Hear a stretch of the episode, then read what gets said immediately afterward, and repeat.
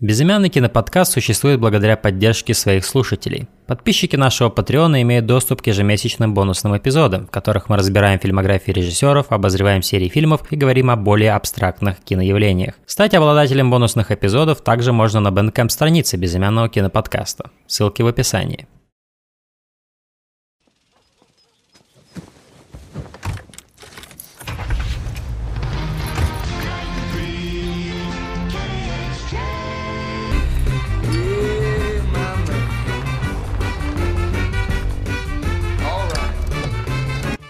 Ну хорошо. У меня на 6-м месте «Однажды в Голливуде» Квентина Тарантино. Я вышел из этого кинотеатра, помню, когда вот я это посмотрел. То есть финал этого фильма, это была просто эйфория для меня. Вот то, что там происходило. То есть, потому что весь контекст даже подготавливался насчет вот этой трагической смерти Шерон Тейт, да. Весь контекст я этого изучал, я знал, к чему это идет, к ее смерти, что... Кстати, я почему-то постоянно забываю, как этого... И это даже клево, что я забываю, потому что я должен помнить Шерон Тейт, а не этого пидора. Как звали этого? Чарльз Мэнсон, вот. Вот. И его вот эта банда, так называемая, которая изменила Голливуд навсегда, по словам Тарантино. Доверие пропало. Просто доверие пропало у людей после этой смерти. Потому что этого светлого человека, который никому никогда в жизни не перешел дорогу, просто убили дома у себя, пока она еще и беременная была. Пропало доверие, это изменило Америку во многом. Это очень важное событие в конце 60-х годов. Но Тарантино в этом фильме мало того, что он просто делает стильный, классный фильм с этими двумя абсолютно милейшими персонажами. Рик Далтон и Клифф Бут в исполнении Леонардо Ди Каприо и Брэда Питта. Мало того, что тебе просто увлекательно с этими чуваками колесить в структуре, которую никогда Тарантино не делает. И, по сути, он делает 2 дня из жизни. 2 дня из жизни. У него нет ни одного фильма, который следовал бы такой структуре. 2 дня из жизни этих персонажей, да? Ты просто с ними колесишь, просто оседаешь в эту реальность. Здесь есть очень много необязательных сцен, но которые настолько тебя погружают в атмосферу этого LA. Тарантино очень, очень сильно... Я бы даже не хотел говорить фетишизирует, он именно что воссоздает Голливуд тех времен, мне кажется. Хотя у меня нет какого-то сравнения, да, с чем сравнить. Потому что я не знаю, как могли, но я верю в то, что я вижу здесь. Я именно что верю в это и проникаюсь тоже любовью. Тарантино очень заразителен в плане того, насколько он любит это время. И ты не можешь не любить это время, посмотрев этот фильм. Просто та сцена потрясающая, когда все эти вывески зажигаются, помнишь? С наступлением вечера. Я сейчас скажу об этом. Столько любви в этом. Столько любви. И... Вот ты с ними колесишь, и да, ну и ты как бы задним умом, ты развлекаешься, тебе весело, тебе легко. Потому что все это так хорошо написано, так хорошо сыграно, так весело, так клево, так изобретательно, так мастерски выполнено и снято. Темп просто не дает тебе заскучать, при том, что в фильме очень много тихих моментов и таких спокойных. И при этом есть триллер-момент в стиле техасской резни бензопилой, когда там Клифф Бут это расследование проводит насчет этого старичка, которого типа тоже клевый такой, разбавляет атмосферу, энергию. Но задним умом ты, конечно, понимаешь, куда все движется, эта траектория. То есть все к трагическому концу. Да, контекст ты не можешь отмести. И дело в том, что его не надо отметать. Контекст – это неотъемлемая часть этого фильма. Люди без этого контекста очень многое потеряют, посмотрев «Однажды в Голливуде».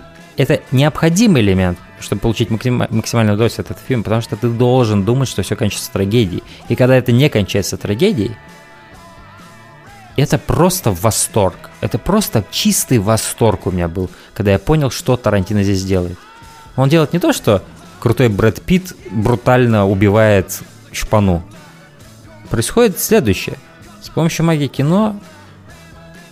Тарантино провозглашает силу кино над реальностью и силу кино над возможностью изменять реальность в нашем мозге. Не в том плане, чтобы заменить это, и чтобы мы подумали, Шерон Тейт не убили, да, типа такой промыв мозгов, а в том плане, чтобы запомнить ее живой. Запомнить ее живой, красивой и беременной. И вот Он использует силу искусства для того, чтобы отнять эту власть тех людей, которые совершили это, да, и сделать немножко, как будто не переписать историю, но показать ее немного под другим углом, чтобы мы помнили светлое. И просто вот это все у меня слил, потому что еще мастерство этой сцены в том, что ты все это осознаешь, когда ты это смотришь. Потому что ты понимаешь, траектория 180-градусный просто поворот делает. Траектория того, что будет происходить в финале. И это чистое веселье, это чистое счастье, то, что я наблюдал в конце. Каждый удар, блядь, об стену или об камин, или еще что-то. Просто я вспотел. Я вспотел, настолько я был в восторге от этого. Я просто, вот меня трясло в кресле. И когда потом Ди Каприо еще выходит с этим огнеметом, это просто вишенка на верхушке этого торта. Зал орал просто в этом моменте. Это пиздец. И как бы, опять же, критики Тарантино в этом первым делом увидят гротескное насилие, увидят сенсациализацию насилия. Они увидят, как белый мужчина, привилегированный, сжигает огнеметом женщину. Они что угодно увидят, кроме того, что там закладывается. Закладывается там триумф добра над злом. Вот такая простая идея, блядь. Простая, но правильная. И в контексте того, что Тарантино говорит, нет, реальная история — это недостаточно хорошо. Это недостаточно хорошо. Мы можем лучше, друзья. И я сделаю лучше. Once Upon a Time in Hollywood. Вот именно здесь, в этом фильме, я сделаю лучше. Я сделал так, как оно должно было быть. Да, я не изменю от этого реальность. Но почему, почему нет, да? Ну, почему так не сделать? Почему мы должны быть все время рабами фактов? Да? Почему мы не можем использовать истину, но для большего блага, так скажем, я не знаю. Это вот примерно то же самое, что он делал в сцене, когда в конце «Бесславных ублюдков», когда всю элиту нацистской Германии сжигают. По сути, сила кино сжигает их там. Там пленка зажигается. Да, да. То же самое, по сути, происходит тематически. Сила кино сжигает несправедливость реальности. И потом они расстреливают Гитлера в два ствола. Вот. Это замечательно, то, что делает Тарантино. Мне очень симпатизирует такой подход, и мне очень симпатизирует смелость, потому что это многим может быть воспринято как плохой вкус, дурной тон, перевирание истории, как это можно, да, вот такого рода вещи. Но мне кажется, Тарантино может себе позволить эти вещи, потому что, во-первых, он способен просто вывести это технически, да, снять это, чтобы это было. И он пропитывает сценарий своих фильмов любовью к тем персонажам, за которых он болеет, как и мы. То есть эти сценарии, они пропитаны прежде всего любовью к этим людям. И поэтому, я думаю, он может позволить себе такие смелые, без сомнения, смелые вольности. Но он вывозит это, как мало кто может. Он вывозит это. Поэтому для меня это в какой-то степени это часть трилогии, вот этот фильм. Трилогия, в которую входит Джанго освобожденный, где он, по сути, борется с несправедливостью рабства и расизма в Америке. Борьба его с Холокостом, так скажем, и вообще, в принципе, да, с тем, что произошло во Второй мировой, вся эта несправедливость в «Бесславных ублюдках». И вот здесь вот этот вполне конкретный, персонифицированный в одном человеке акт просто зла. Беременную женщину убили. Ни за что. Давайте запомним ее живой. Давайте я вам покажу, что она живет в мире кино. Mm-hmm. Она живет в искусстве. Это на стольких уровнях правильно для меня. Это меня вдохновляет, когда я такое вижу. Поэтому таково мое 6-е место. Прекрасно, просто прекрасно. Окей, мое 6-е место. Это весьма неожиданный выбор. Был для меня очень интересная история, но Виталина Варела. Этот фильм я посмотрел чуть ли не буквально в день записи подкаста. Возможно, эта оценка сейчас на эмоциях. Возможно, на пересмотрах. А я буду пересмотреть эту картину. Рейтинг будет гораздо ниже, но я влепил 5 из 5.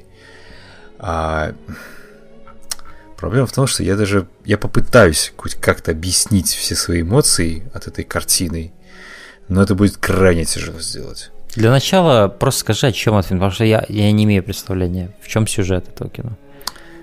Сюжет достаточно все очень максимально просто.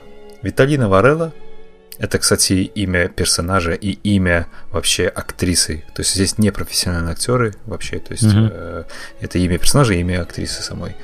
Приезжает в Лиссабон, чтобы, так сказать, похоронить своего мужа, я так понимаю, который, он 25 лет назад ее бросил, уехал в Португалию, и от него не было ни вести, ничего. Вот она приезжает к нему и узнает, что он, оказывается, был уже похоронен 3 дня назад, и теперь все вещи, которые были у него, они выброшены. То есть для нее здесь ничего нет, какого-то такого личного. То есть ей лучше бы вернуться обратно в Африку.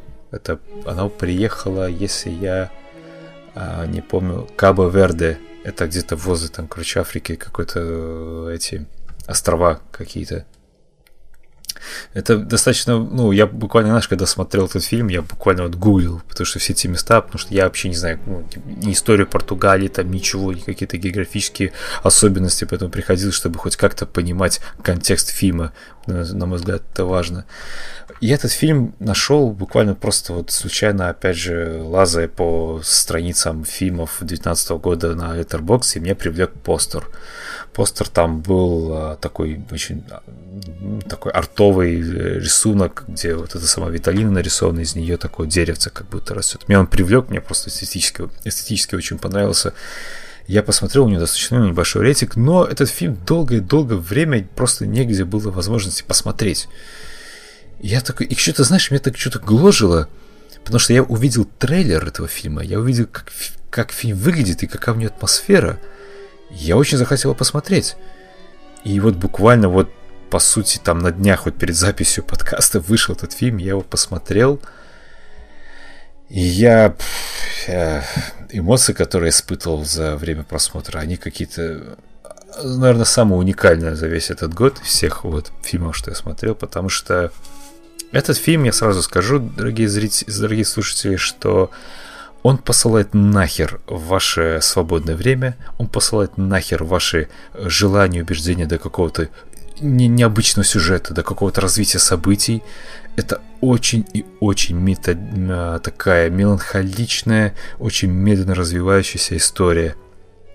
По сути, история общения человека, уже как будто с умершим человеком, своим там родственником, да, в данном случае мужем, которому ты, видимо, что-то недорассказал, что-то ты недопонял, не до конца осознал мотивацию его поступков, которые навредили, допустим, тебе. То есть ты сначала, знаешь, это такая все время грань между как мыслится человек, та самая поговорка «покойники либо плохо, либо хорошо, либо никак». Да? И постоянно героиня терзается.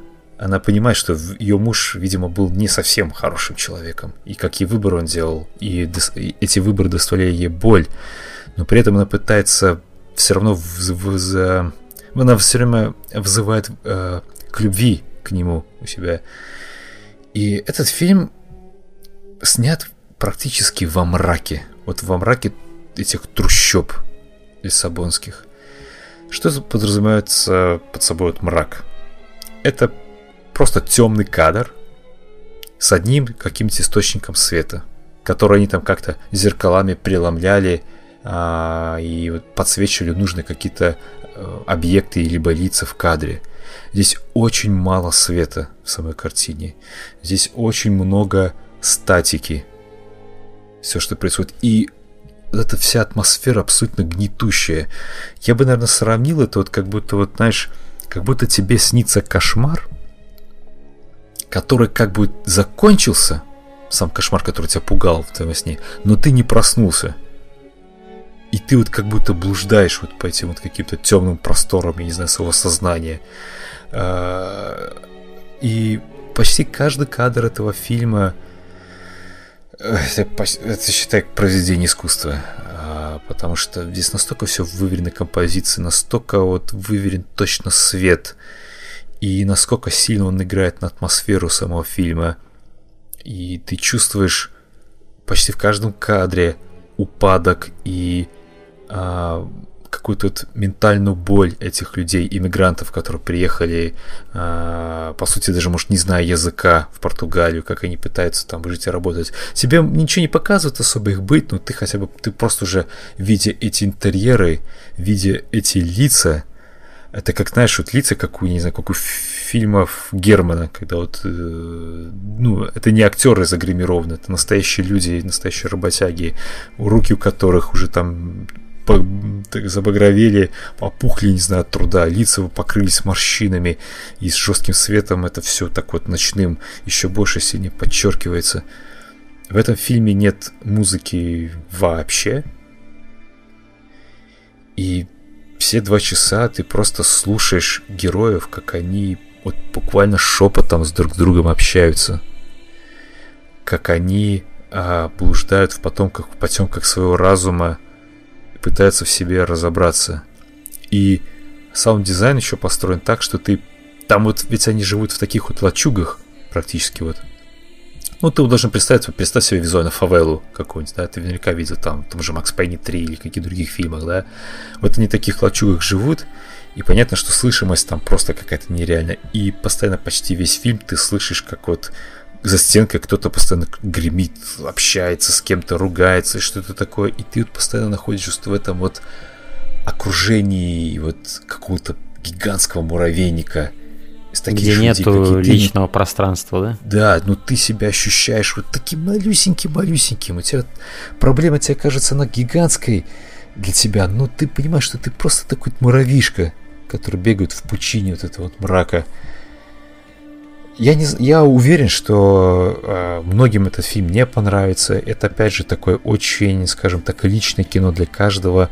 Но хочется применить, наверное, очень пошлый термин, такой трансцендентный какой-то эффект был вызван, потому что это, по сути, единственный фильм в 2019 году, который вот я смотрел. И я просто уже, знаешь, как-то немножко потерял нить сюжета фильма. Я просто стал думать о себе. То есть мне всплывали какие-то эмоции, воспоминания, которые были, возможно, схожи с эмоциями фильма. И, не знаю, на мой взгляд, это произведение искусства. Вот чисто произведение искусства. Очень тяжелый фильм был для современного зрителя. То есть у него рейтинг даже на этих Rotten Tomatoes 98 у критиков, 57 у зрителей. Ожидаемо. Потому что ты описал, это имеет смысл. Да, и возможно, кому-то он покажется очень претенциозной, невнятной какой-то историей, с невнятной подачей, но меня этот фильм поразил просто своей какой-то вот оригинальностью и той атмосферой, которую он в себе хранит. И я не прогадал, что вот мы достаточно так вот долго оттягивали подкаст, запись, потому что мне хотелось посмотреть этот фильм. И вот он переместился аж, на 6-е место моего топ-10. Поэтому, вау, я прям аплодирую. Педро Кошта, или Коста, не знаю, как правильно сказать, режиссер. И еще вокруг этого фильма очень много, как сказать, вот реальных каких-то историй вот этих актеров, потому что это реальные люди, то есть, ну, это не профессиональные актеры, и мне еще предстоит долгое время вот изучать, читать какие-то статьи, изучать, видимо, какую-то вот историю Португалии, этих вот иммигрантов, потому что там вот есть только было ощущение, что много-много просто я пропустил из-за незнания контекста того, что говорят эти герои. Поэтому, я думаю, еще как-то с другой стороны откроется для меня эта картина. Но я всячески всем рекомендую, кто любит вот подобные картины, как я уж как старался, как мог, ее описал, обратите, пожалуйста, внимание на этот фильм. Он того заслуживает. Я не посмотрел его, к сожалению, но обязательно сделаю это в ближайшее время. Меня это заинтересовало. На моем 5-м месте... 1917 или 1917. Я на самом деле с этим фильмом у меня такая была история, что меня он достал до его премьеры. О нем слишком много говорили. Бывает, я думаю, такое. Ты помнишь, что я скептически к нему относился перед просмотром. Меня бесили все эти сенсациализированность вот этого всего одного дубля, вот этого типа маскировки. Я думал, что я буду весь фильм думать об этом. Я буду искать эти склейки. Я думал, нахера им это вообще было нужно? Зачем делать эту фишку? Сделайте просто фильм про Первую мировую. Сделайте это круто, красиво. Угу. Зачем ограничивать себя этим одним дублем, когда можно разные планы и монтаж более изобретательно, да, как-то применять. Вся эта фишка с одним дублем уже изжила себя к этому моменту, на самом деле. Ну, то есть мы во многих фильмах это видели, сейчас этим уже особо не удивишь. И делать вокруг этого весь фильм мне казалось бессмысленным абсолютно. Я думал, что это будет фильм, который все полюбят, все будут на первые места ставить, а я просто так... Нихуя вы не понимаете, да вообще. Даже в топ-30 у меня не будет его. Я вот так думал, у меня все это произойдет. Несмотря на всю мою любовь к Диккенсу, мне казалось все это мероприятие достаточно бессмысленным. Я очень скептически подходил. Я пошел на утренний сеанс, там было буквально я и семья позади меня сидела. По сути, в огромном зале с огромным экраном больше никого не было. Черт меня дери, этот фильм. То есть буквально первые 5 минут я уже забыл, что он одним кадром сделан. Буквально в первые 5 минут. После этого я просто смотрел фильм. И он просто шел, пока он не кончился. И когда он бежит вдоль... траншеи этих окопов. Да, я заплакал просто, я заплакал. Для меня такой катарсис был эмоциональным в этом моменте. Все его путешествие, всю сложность этого путешествия я прочувствовал в этот момент. И то, как он рьяно бежит, пока его сбивают с ног, он продолжает бежать. Я вижу, как позади него люди бегут на свою верную смерть. Да, просто в топку. Просто души улетают в небо, так скажем. Хотя никакого неба нет и никаких душ. Просто эти люди, они сгорают в печи войны, пока он бежит из последних сил, чтобы хоть кого-то спасти. Я плакал в этот момент. И как музыка играла, и как этот чел играл, главный герой.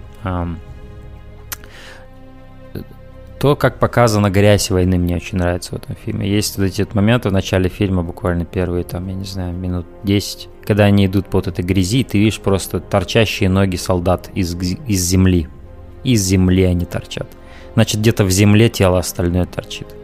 Я просто, наверное, не видел, чтобы вот так мне показывали грязь войны. Вот эту мясорубку войны. Даже не кишки, не кровь, а просто люди торчат из земли. Я не помню такого, честно. И вот эти моменты, вот все эти идеи, они заставляют тебя забыть о техническом аспекте. Диккенс опять сделал свою магию. Я не думал о техническом аспекте, пока это смотрел. Ну, кроме сцены с этими театром теней, как ты его называешь. Там сложно не вспомнить о Диккенсе и всей этой подготовке. Там много... Я не знаю, сколько они это планировали вообще, что такое сделать. Но в остальном это было просто кино. Я в него полностью погрузился. И мне нравится просто простая идея этого фильма. Это путешествие двух солдат. Просто путешествие. Это в какой-то как Last of Us. Два человека на пути к одной цели. И в ходе что-то происходит. И мне нравится то, что... Ну, кроме одного хардката, который происходит примерно, я там не знаю, ну, когда-то тьма наступает, да? Это единственное там, да, там, скажем, такой хардкат именно монтажный, где зритель осознает, что прошло какое-то время, что это не в реальном времени происходит. Кроме этого, в принципе, вот эти два куска, они же как в реальном времени развиваются. И мне просто нравится, как вот географически они подходят к этому. То есть столько разных ландшафтов тебе показывают. И при этом это по смыслу не сталкивается, что это невозможно. Ты как бы веришь в это. Медленно один ландшафт в другой перетекает ландшафт. То есть сначала это в грязи все начинает, потом такие луга красивые, зеленые. Потом этот разрушенный город во тьме. А потом он красивый лес такой, да? Но лес, который он видит, красивый лес, он видит после того, как его вода вымывает на кучу трупов в реке. Это просто так жутко было и страшно. И мне очень нравится саундтрек в этом фильме. Он довольно минималистичный, он не берет на себя много внимания, но в определенных моментах я прям, типа, думал об этом. Да, вот тут клевая мелодия, клево подходит здесь. Мне понравился саундтрек. И саунд-дизайн. Наверное, самое лучшее, что здесь, это саунд-дизайн. Господи, каждый выстрел отдается просто каким-то кошмарным треском в твоей голове. Все так реально звучит. Все звучит как в фильмах Майкла Мана. Экшен в этом фильме. Просто оглушающий. Особенно, когда вот эта траншея начинает обваливаться, пока они из нее вылазят. И ты вместе с ними, потому что это как бы камера позади них. То есть камера, она вечно имитирует экспириенс, что ты третий солдат в этом путешествии. То есть здесь довольно всегда близко к солдату, главному герою, камера находится. Она как бы не покидает его. И ты как бы вместе с ним все время находишься в этом путешествии. Вот. Этот эффект присутствия мне показался очень интересным, он мне очень понравился. Здесь есть просто какие-то гениальные идеи насчет освещения в том плане и аллегорий с войной связанных. Вот помнишь, когда церковь горит в этом темном городе разрушенном?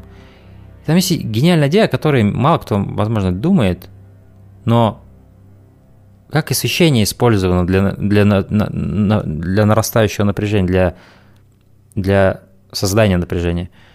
Солдат стоит к нему на фоне горящей церкви. И, естественно, он черный полностью, потому что позади него огромный источник света. Соответственно, он полностью черный. И главный герой смотрит на него, и он не знает, на что он смотрит, потому что он по ту сторону света. Солдат же смотрит на главного героя, который освещаем светом горящей церкви. И он знает, на кого он смотрит. Из-за того, где они находятся по отношению к свету. И у одного есть преимущество перед другим. И главный герой до последнего не знает, стрелять ему в этого человека или нет. Да? Кто враг? Да? А может, это мог бы быть и немец, но хороший человек, да? Тоже. Такие вот моменты. То есть, то, что он немец, не автоматически не значит, что его надо убивать. И вот это вот... То, как через свет такие идеи доносит Диккенс, мимолетно просто. Это просто великолепно. Я в абсолютном восторге. Когда ты просто смотришь на фигуру, ты не знаешь, враг ли это. А что такое враг, ты начинаешь дальше думать. Да. Все это просто за 5 секунд, за 10. Вот этого замешательства. Все это создает невероятное напряжение. Когда он начинает убегать, этот ему вслед стреляет. Вау, это было потрясающе. Еще там есть вот эта сцена, где он находит эту вот девушку с ребенком, да? Вот и вот. Ты заметь, насколько минималистично там вообще в плане интерьера все. Там буквально стол, кровать и камин, который горит. Да, она, по сути, в подвал там чуть ли не сбежала. И для меня это аллегория семей. Всех семей, всех солдат в мире, которые уходят на войну. Они оставляют их там. Поэтому там так мало интерьера. Потому что это не специфическая семья, это идея семьи, которая остается позади, когда солдат уходит воевать. Он бросает их. Ты не можешь уйти на войну, не бросив семью. Ты автоматически совершаешь акт предательства. Именно так себя чувствует главный герой, когда уходит. Он ощущает, что он их предает, когда он уходит. Ему нехорошо на душе, но ему надо идти дальше, чтобы выполнить свою миссию. Это опять же такая аллегория внутри просто одной маленькой сцены. И вот фильм в ходе своего вот этой вот прогрессии, он много таких вещей поднимает, и делает это без диалогов практически, без каких-то нажимов, без какого-то фокуса на это. Но это просто там есть, и это остается в тебе, когда ты это смотришь. И да, финал, когда все начинается с того, что он встает, он лежит около какого-то дерева, встает, и заканчивается почти тем же, да, он к стволу дерева просто прислоняется, да, его путешествие закончено. Да. И это мне нравится тоже, это такой цикл замыкается. И что самое страшное, фильм кончился, но для этого чувака война не кончилась, она дальше продолжится. Для меня страшно было то, что это... Ты просто знаешь, ты с ними так пронес вот это письмо, да? А ему просто говорят, типа, ну все, хорошо, молодец. Ну, типа, в этом смысла особого не было, потому что придет другое письмо, и там другой будет приказ. И ты такой... Вау, то есть ты ожидал какую-то награду для героя, что-то такое. Еще дело в том, что ты думал, что это путешествие, вот это ужасное, тяжелое путешествие, ты думал, что оно обладает каким-то весом для войны, в смысле. Ты думал, что ты делаешь что-то важное, ну, точнее, что главный герой делает. Я так говорю, что ты, потому что ты как будто вместе с ними находишься в это путешествие. А в конце ты узнаешь, что это вообще, ну, мало что значит. Вот, потому что война, она гораздо тяжелее, чем то, что ты увидел. Она гораздо тяжелее. И вот это осознание, оно бьет тебя в конце. И ты такой по-настоящему оседаешь в кресле, такой, ё-моё. И как бы все. И фильм заканчивается на вот этом солнечном свете, жизнь идет дальше, и Люди продолжат умирать и убивать друг друга. И вот да. То есть я вообще не мог предположить, что этот фильм мне настолько понравится. Я видел в этом чисто техническое дрочево какое-то перед фильмом, что с этим одним тейком они ради него только этот фильм делают. Но у этого фильма очень мощное эмоциональное ядро, которое было мотивировано, оказывается, тем, что у главного героя Сэм Мендес, он про своего отца, по сути, этот фильм снял. Его отец на подобной миссии находился во время войны. Или его дед, я точно не помню. Возможно, дед. По-моему, отец, он говорит, но я не знаю, как это. Наверное, возможно, не знаю, сколько Сэму Мендесу лет. Но он говорил, что его отец, будем говорить отец, что он был очень низким, у него был 1,60 метра, что ли, рост или что-то такое. И там была такая миссия, что типа на поле боя стоял туман высоко, выше, чем 1,60 метра. Его послали передать послание, потому что он может под туманом бегать, что его не увидят. И он с этим письмом один бежал в одиночестве. Или, по-моему, с напарником. По-моему, один он бежал, чтобы передать вот такое вот послание. И вот он про это, по сути, этот фильм и снял. Ну, конечно, более драматично, с большим масштабом в данном случае, но коренная идея та же. Вот. И поэтому, я думаю, эмоциональное ядро такое мощное у этого фильма, потому что за ним кроется реальная мотивация рассказать историю очень близкую этому человеку. Вот, поэтому 1917, 5-е место. Меня к таким фильмам про Первую мировую не покидает еще такая мысль, что смотришь на эти все разрушения и войну и там и так далее, и мысль проскакивает, блин, а ведь еще все еще впереди. Угу. Это как типа разминка. Да, еще все хуже и хуже будет. Да. Так. 5-е место. 5-е место. «Паразиты» Пон Джун-хо. Я с этим фильмом, точнее с реакцией на этот фильм, достаточно странные такие вот вещи творятся в моем просто мироощущении, я не знаю, потому что с одной стороны она немножко начала уже подбешивать, дошло до того, что «Паразиты» стали вдруг внезапно черно-белым фильмом, они заново вышли в прокат в черно-белом варианте. Для меня это до сих пор загадка, я не понимаю, типа, зачем рушить настолько цветовую гамму, которая была еще специально спроектирована для рассказа этой истории в черно-белой. Я... Ладно, хорошо. Но потом я все же отсек от себя вот этот весь багаж раздражения, вот восприятия этого фильма, и все же я просто понял, что фильм характеризует одно слово – перфекционизм. Перфекционизм в режиссуре, в операторской работе, в сценарии. Это вот три столпа настолько вот плотно переплелись друг с другом. Ну и там, конечно, сопутствующая музыка, монтаж и так далее. То есть здесь настолько все продумано, прописано, что ты просто поражаешься, насколько вот мыслительный процесс Пона Джун-хо вообще, как кинематографиста, насколько он далеко может заходить во всем этом. Я в какой-то момент даже был поражен, когда появились эти ролики, которые показывали спецэффектов, которые были использованы в этом фильме. Я даже не думал, что такое количество их здесь применено, что даже дома они построили специально для съемок этого фильма. Да, и я смотрел, опять же, в кино. Это, опять же, один из тех релизов, который быстро добрался до кинотеатров. Ну, в принципе, еще бы такой знаковый фильм быстро доберется до широкого проката. И я был на одной волне с всем залом, потому что сначала, да, ты смотришь как комедию, все смеются, ты тоже вместе с ними, потому что действительно юмор работал. Потом начался триллер на моменте того, когда... Дверь в подвал открывается, та самая. Там даже прям камера туда так залетает, и гамма сразу цветовая меняется. Тебе действительно становится просто неуютно от того, что ты какую-то страшную тайну открываешь этого дома. Вот. И я помню, мне еще концовка этого фильма дала такую нехилую пощечину. Когда, помнишь, он письмо читает... А тут сначала как бы главный герой, там паренек фантазирует, что типа все хорошо, там все так разрешилось, все благополучно. А потом оказывается, что он это письмо читает отцу и говорит, что когда-нибудь это типа случится. Меня это так, помню, пробрало. Я подумал, блин, ну не может же Пон Джун-хо закончить вот эту историю вот таким вот типа смазливым хэппи-эндом. Нет, оказывается, не может, и не собирался. У него были совершенно другие планы на этот счет. Да, я, в принципе, просто рад за Пона Джун-хо, что он получил вот эту всю славу и Оскар и прочее, потому что, черт возьми, он все-таки заслужил это, потому что Пон Джун-хо это, наверное, такой корейский Спилберг, наверное, я не знаю. То есть, ну, это да, хорошее сравнение. Это очень знаково. То есть я там слышал даже, что в Корее, в принципе, в Южной Корее к кинематографу особое отношение. Его встречали, как, не знаю, как олимпийского чемпиона. Обычно, знаешь, там самолеты, страпа, там все, ура, ура, там. Да, и я, по сути, мой первый фильм знакомства с этим режиссером был «Воспоминания об убийстве».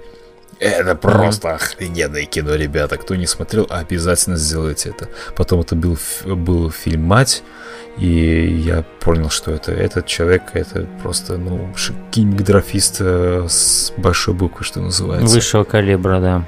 Вот, поэтому я был в восторге, просматривая «Паразитов», я вышел с кинотеатра, я помню, я шел и просто, опять же, у тебя была такая моральная дилемма, как бы, да, кто прав в этой всей истории, ну, на чьей ты как бы больше стороне, да, и ты правильно подметил этот момент социального расслоения, который, в принципе, основан концепт всей вот этой всей идеи, и вот эти сцены, когда у них потоп, всех этих трущобах, это просто, ну, я не знаю, у меня эмоциональный такой пик был в тот момент, потому что ты реально видишь, что сейчас они просто могут погибнуть даже, они могут утонуть банально во всем этом. И мне нравилось, как он показывал постепенно, как у главного, ну, отца главного героя, хотя они там все, блин, главные герои, сложно говорить, но у отца семьи бедняков постепенно растет это раздражение, какая-то ненависть. Ты вместе с ним, ты понимаешь, почему он это испытывает. Комплекс неполноценности у него, да, определенно, да, развивается. Да, да. Сон Кан-хо – это гений. Вот это гениальный актер из Кореи, Сон Кан-хо, который вот играет отца. Это, да, тот, который снимался в этом «Воспоминаниях убийства», его финальный взгляд в камеру. Это один из самых таких пробирающих меня финалов в кино вообще. Да, это не имеет смысла описывать, это нужно видеть. Поэтому 5-е место, «Паразиты», ну, это шедевр, на мой взгляд. И я не собираюсь как-то принижать оценку фильму из-за того эмоционального, сверхэмоционального вокруг него шума, который там вот... Много шума, много ажиотажа, который раздражает, я согласен. Но, с другой стороны, я согласен, я... Ну, как бы рад за Пон Джун-хо, что на такой фильм среагировали, нежели, допустим, как среагировали на «Джокер», например. Ну да, да, лучше уж так, чем на «Джокер», как было. Поэтому такое 5-е место. Что интересно, Ари Астер, которого я уже столько хвалил, будет делать как раз для HBO, по-моему, телеадаптацию «Паразитов». Интересно, что из этого получится. Не знаю, вот честно, честно не знаю.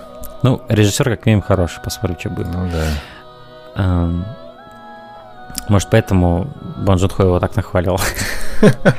Промо-компания уже заранее готовится. Да, все уже началось. Все, раскусили, блин, план. Раскрутка началась. Окей, на моем 4-м месте «Маленькие женщины» Греты Гервик. Мне просто... Я просто обожаю атмосферу, и просто, это будет фильм, который я буду много раз пересматривать, просто потому что, вот как ты говорил про... Виталина? Нет, про Pain and Glory, по-моему, ты говорил, что это фильм, который исцелил твою душу, типа, да? Да, что, да, типа, да. Что это фильм, который вот ты вот смотришь, и просто это так приятно у тебя, да, на душе. И вот этот фильм для меня, Little Women, это самый feel-good movie, наверное, года. Несмотря на то, что в ходе фильма происходят некоторые довольно жесткие вещи, и печальные, и горести много в этом фильме. Но в нем такое женское сердце в этом фильме, такая энергия у этого фильма. Только женщина могла такое снять. Мужчина никогда бы не смог такой фильм снять, как Little Women Греты Гервиг. И это как бы классика литературы американской, насколько мне известно, которую в адаптации которых около 10 фильмов уже, наверное, было снято. То есть это очередной фильм, по идее. То есть это одно из тех произведений, которое время от времени, раз в 10 лет, кто-то доделает адаптацию, типа Джен Эйр или там, я не знаю. из этой оперы. Но я об этом-то ни хрена не знал, когда включал фильм. Мне вообще было плевать, я не знал ни контекста, ничего. Я просто хотел посмотреть новый фильм Греты Гервик, второй по счету, после «Леди Бёрд», очень успешного дебюта. И было очень просто интересно посмотреть, как начнется ее траектория действительно. Потому что это хорошая отправная точка, но куда поведет ее траектория дальше? И с этим фильмом она просто взмыла вверх. Это 5 из 5. Это высшая оценка от меня. То есть это просто такой добрый, теплый и... То есть во многих аспектах он немножко может напомнить стилистику каких-нибудь 90-х, в том плане того, как сценарий развивается и как драматургия работает. Но это все пронизано, в этом нету какого-то расчета для меня, я не увидел здесь это. Это как, знаешь, вот как фильм 90-х, и мы вот так говорим про фильм, как будто они все плохие такие, да, и, значит, все такие чисто попсовые и так далее, да, там было много хороших таких фильмов, но все-таки это такая более коммерческая эра кино, мне кажется, 90-е, более коммерческая, менее авторская, как мне кажется, если мы говорим об американском кино. Такое у меня ощущение. Здесь же она умудряется совместить и коммерческий, и авторский момент в том плане, что это явно дорогой был фильм, гораздо более дорогой, чем «Леди Бёрд». Здесь больше локаций, тупо все костюмы эти, все, что... Я не знаю, сколько было денег, конечно, в это уложено. С «Леди Бёрд» сравнивать здесь, по-моему, нет смысла. Все было снято на пленку. Фильм выглядит очень так, ну, как фильм, действительно. То есть он обладает этим... целлулоидным вот этим вот обликом, который никак не подделать все-таки. Он просто ощущается как какая-то классическая история и переносит тебя в этот... И причем, с точки зрения того, как разговаривают персонажи, это примерно как вот Грета Гервик делала... Ой, как София Коппола делала в «Марии Антуанетте». То есть это более-менее современные диалоги, которые произносятся людьми из другой эры, да? А здесь эра, то есть сразу после гражданской войны в Америке показывается. По сути, да, ты наблюдаешь за вот этой семьей, где только дочки рождались, их, по-моему, 5 дочерей, играют их Серши Ронан, Флоренс Пью, Эмма Уотсон, Элайза Скенлен, и саму мать играет Лора Дерн, которая здесь потрясающая. Лора Дерн здесь потрясающе. Вот здесь она больше заслуживает за, блин, мне кажется, за роль второго плана даже, чем в Marriage Story. Здесь также играет Тимоти Шаломе, сразу плюс. Мэрил Стрип играет сварливую бабушку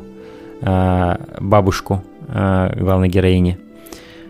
Хороший. Боб Оденкерк играет отца, который Сол из Better Call Saul. Отличный кастинг. И да, все с точки зрения вот показа периода вот этого, костюмы, грим, все вот это, да, и просто сама история, ну просто, это просто вот как греет мое сердце, мою душу, вот эта атмосфера этого фильма, сама ее история, драматургия как выполнена, юмор, комедия и более серьезные моменты. Это было просто вот как раствориться в ванной в какой-то после долгого рабочего дня, просто как это мило, как это хорошо просто ощущать этот фильм.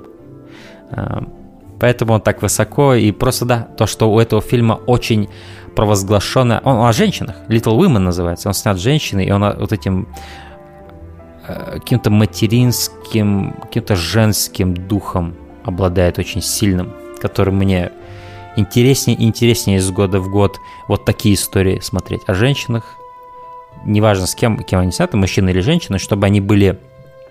правдивый, правда женская. Вот это мне из года в год все интереснее и интереснее такие истории смотреть. И это вот один из тех фильмов, который делает это восхитительно. Ну а сам сюжет, то есть это вот эти дочки, они...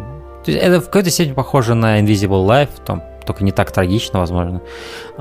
Это что, да, вот эти дочки, как их судьбы уходят... Вот они в этом одном доме вместе жили, да, семья большая. В какой-то момент... Они начинают каждый разбредаться по своим этим.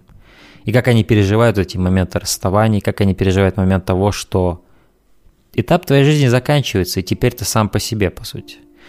И вот кто куда и как их судьбы формируются. Потому что в этом доме они все были счастливы. Это было замечательно. Но дальше настоящая жизнь начинается, когда ты уже выпархиваешь из этого гнезда и что происходит с тобой дальше, куда тебе дальше судьба поведет. Опять же, драматургия может многим показаться очень такой стандартной, ожидаемой, да, клишейной, может даже. Но тут все-таки сила этого фильма в том, что сила его проглядывает через всю эту структуру, качество диалогов и качество актерской игры. И Грета Гервик показывает себя как один из тех режиссеров, который имеет интимное и очень близкое взаимодействие со своими актерами. В ее фильмах я чувствую, что все понимают на 100%, как играть этих персонажей, и они делают это любя. Они делают это любя материал и с полной самоотдачей, и с душой. Грета Гервик – это один из тех режиссеров, и это крайне ценное качество для любого режиссера. Вот такое взаимоотношение с актерами. Вот, поэтому... Да, несмотря на вот эту более такую стандартную традиционную структуру, фильм показывает свою силу вот в этих моментах, в диалогах, которые происходят в течение фильма. И поэтому это оказывает гораздо больший эффект, чем, по идее, такая структура и драматургия заслуживают. То есть она как бы через ее труд как сценариста и режиссера эта вся схема, она эволюционирует. И да, это просто супер теплый экспириенс был для меня, поэтому «Маленькие женщины» Греты Гервик на 4-м месте. Обязательно посмотрю потом. Так, на моем 4-м месте «Маяк», «Лайтхаус» Роберта Эггерса. Я точно так же, как и ты, с первых кадров трейлеров абсолютно влюбился в этот фильм. Ожидание... Да, я с тобой все-таки соглашусь, это самый ожидаемый, наверное, фильм 2019 года, просто из-за своей смелой какой-то стилистики, которая как бы, она не супер оригинальная, да, она, понятно, что тянется еще к давнишним годам зарождения кинематографа, но такого ты давно не видел в современном кино, как минимум, поэтому как... и просто... Уже там первые кадры, когда на тебя просто стоят и смотрят эти персонажи Уильяма Дефо и Роберта Паттинсона. Я хотел бросать все и срочно смотреть этот фильм. Особенно меня еще привлек в трейлере звук маяка. И, в принципе, весь этот вот протяжный его вой абсолютно какой-то неземной. Я не знаю, ты знаешь, вот как будто... Это монстр с глубин, как будто Ктулху, да, лавкрафтовский. Ктулху, да. Вот, потому что фильм как бы взял многое, в принципе, от самого Лавкрафта. Я помню этот рассказ, по-моему, таки назывался «Маяк» или «Смотритель маяка», где одинокий смотритель убил чайку. И по старым преданиям известно, что души погибших моряков вселяются в чаек, то там его постигла не самая заветная судьба. По-моему, чайки и заклевали, что, в принципе, по-моему, даже в этом фильме проходит, да, в конце, как бы, одна из таких вот версий. Потому что ты долгое время не понимаешь в фильме, это реальность сейчас или это просто плод безумия. Да, то есть у самого фильма такая структура, что он приглашает такие интерпретации, что типа вообще да, это все не произошло. Это было в голове какого-то чувака, который совершил что-то ужасное или что-то такое. И я абсолютно опять же с тобой согласен, что абсолютно не хочется искать, читать эти все теории. Там и понаходили из греческой мифологии, вот этот самый маяк, из-за этого чуть не как фаллический символ, это все видит и так далее, и так далее, и так далее. Я уверен, возможно, там это все есть, потому что Роберт Эггерс тот еще задрот, и тот уровень продакшена, который был, предпродакшен, точнее, который был применен к этому фильму, то есть воссоздание всей этой атмосферы вплоть до костюмов, лексики, сленга, да, маяк сам построили, они построили маяк огромный, то есть уже, подразумевает собой, что там очень много всего закрыто, но это все не важно, просто хочется брать и наслаждаться каждым кадром, каждой сценой этого фильма.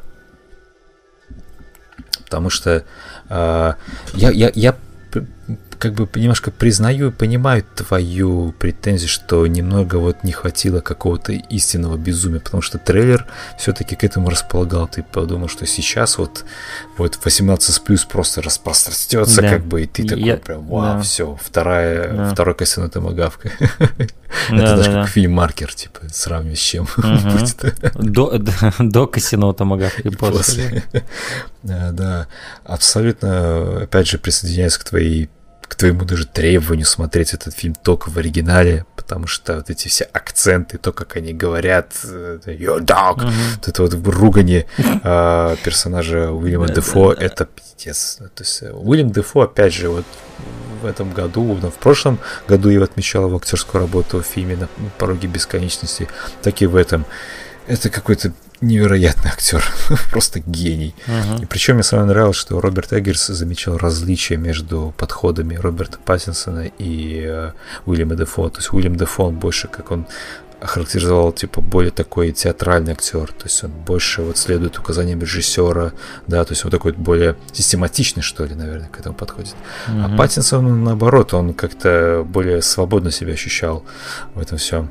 Но... Ну, смотри, я слышал такое, что Паттинсон вел себя больше в персонаже, методично, в том плане, что они не шутили между дублями с Дефо, хотя Дефо пытался. Да, то есть Дефо, понимаешь, он как профессионал, просто он входит и выходит из образа, да, легко. Да, Паттинсон же просто пытался вживаться, ну, то есть максимально. Но это один из лучших дуэтов, блядь, в принципе, что я видел в кино, потому что вот эта вот химия между ними. Сначала ты опасаешься Уильяма Дефо, потом ты... Как-то мне даже стало сопереживать, когда персонаж Паттинсон сказал, что тут херово готовит. И какие, господи, тирады Уильям Дефо начал просто говорить. Напомни мне, что он готовил? Ты говоришь, ну тебе же ведь нравится мой лобстер. Признай, тебе нравится мой лобстер. Что такое? И он так прям обиделся, типа, как, видишь? Да, это его задело, да. И его абсолютно диспропорциональная реакция. И в конце этой тирады Томас в исполнении Роберта Паттинсона говорит: «Окей. Have it your way». Да, типа, окей, ты нормально готовишься, расслабься. Победил, это, да. И как херенная разрядка комедийная была в этой сцене. Да. Но просто Уильям Дефо реально без запинки, просто вот километры текста, там 3 минуты или даже больше. Эти еще его смешные зубы накладные в этом кадре, когда вот он эту тираду, значит, его еще так подсвечивают снизу вверх, что такое у него, как из хоррор-фильма, действительно такое лицо становится из какого-то германского экспрессионизма. Да. Просто пиздец. Я даже не знаю, что будет в «Носферату», который будет... Это, по сути, фильм мечты чуть ли не Роберта Эггерса. Он долго к этому шел. И вот, наконец-то, я думаю, есть возможность снять «Носферату». Да, что еще сказать? Операторская работа в этом фильме «Лайтхаус» просто потрясающая. Опять вот это ограничение, как типа чуть ли не 1 к 1 фильм у тебя идет вот так. Я обожаю. Я опять рад, что у меня в топе есть черно-белое кино. В прошлом году у меня было аж 2 черно-белых фильма. Один из них даже на первом месте был. Я обожаю черно-белое кино.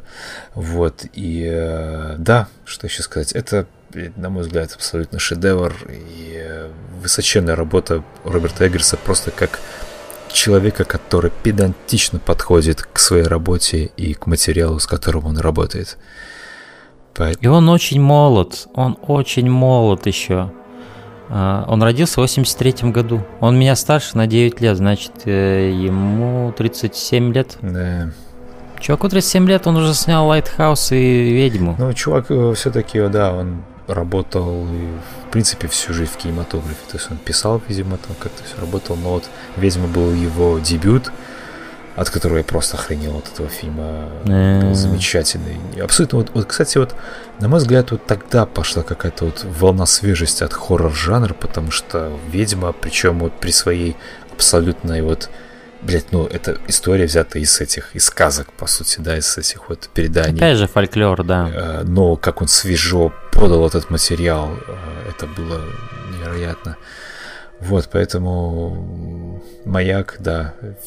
Я не знаю, есть еще люди, которые не смотрели этот фильм, потому что он тоже достаточно громко гремел.